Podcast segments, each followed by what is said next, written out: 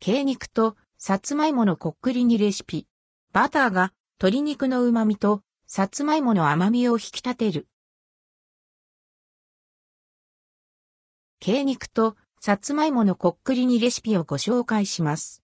鶏肉の旨味とさつまいもの甘みにバターのコクが効いて味わい深く仕上がります。鶏肉とさつまいものこっくり煮レシピ。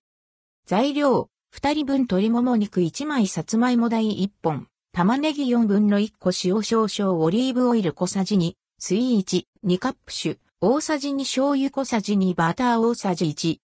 鶏肉とさつまいものこっくりに作り方さつまいもは洗って、一口大の乱切りにし、水にさらして水を切る。玉ねぎは1センチメートル幅のくし形に切る。鶏肉は一口大に切って塩を振る。鍋にオリーブオイルを熱し、鶏肉を皮目から焼く。全体に薄く焼き色がついたら、さつまいもを加えて炒め合わせる。さつまいもに油が回ったら、水、酒を加え、玉ねぎを乗せて、落とし蓋をする。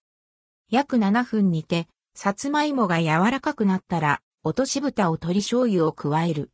水気を飛ばしつつ煮込み、仕上げにバターを加えて絡め、完成。鶏肉とさつまいものこっくり煮の味は、しっとり、鶏肉とホクホク、さつまいもの組み合わせ。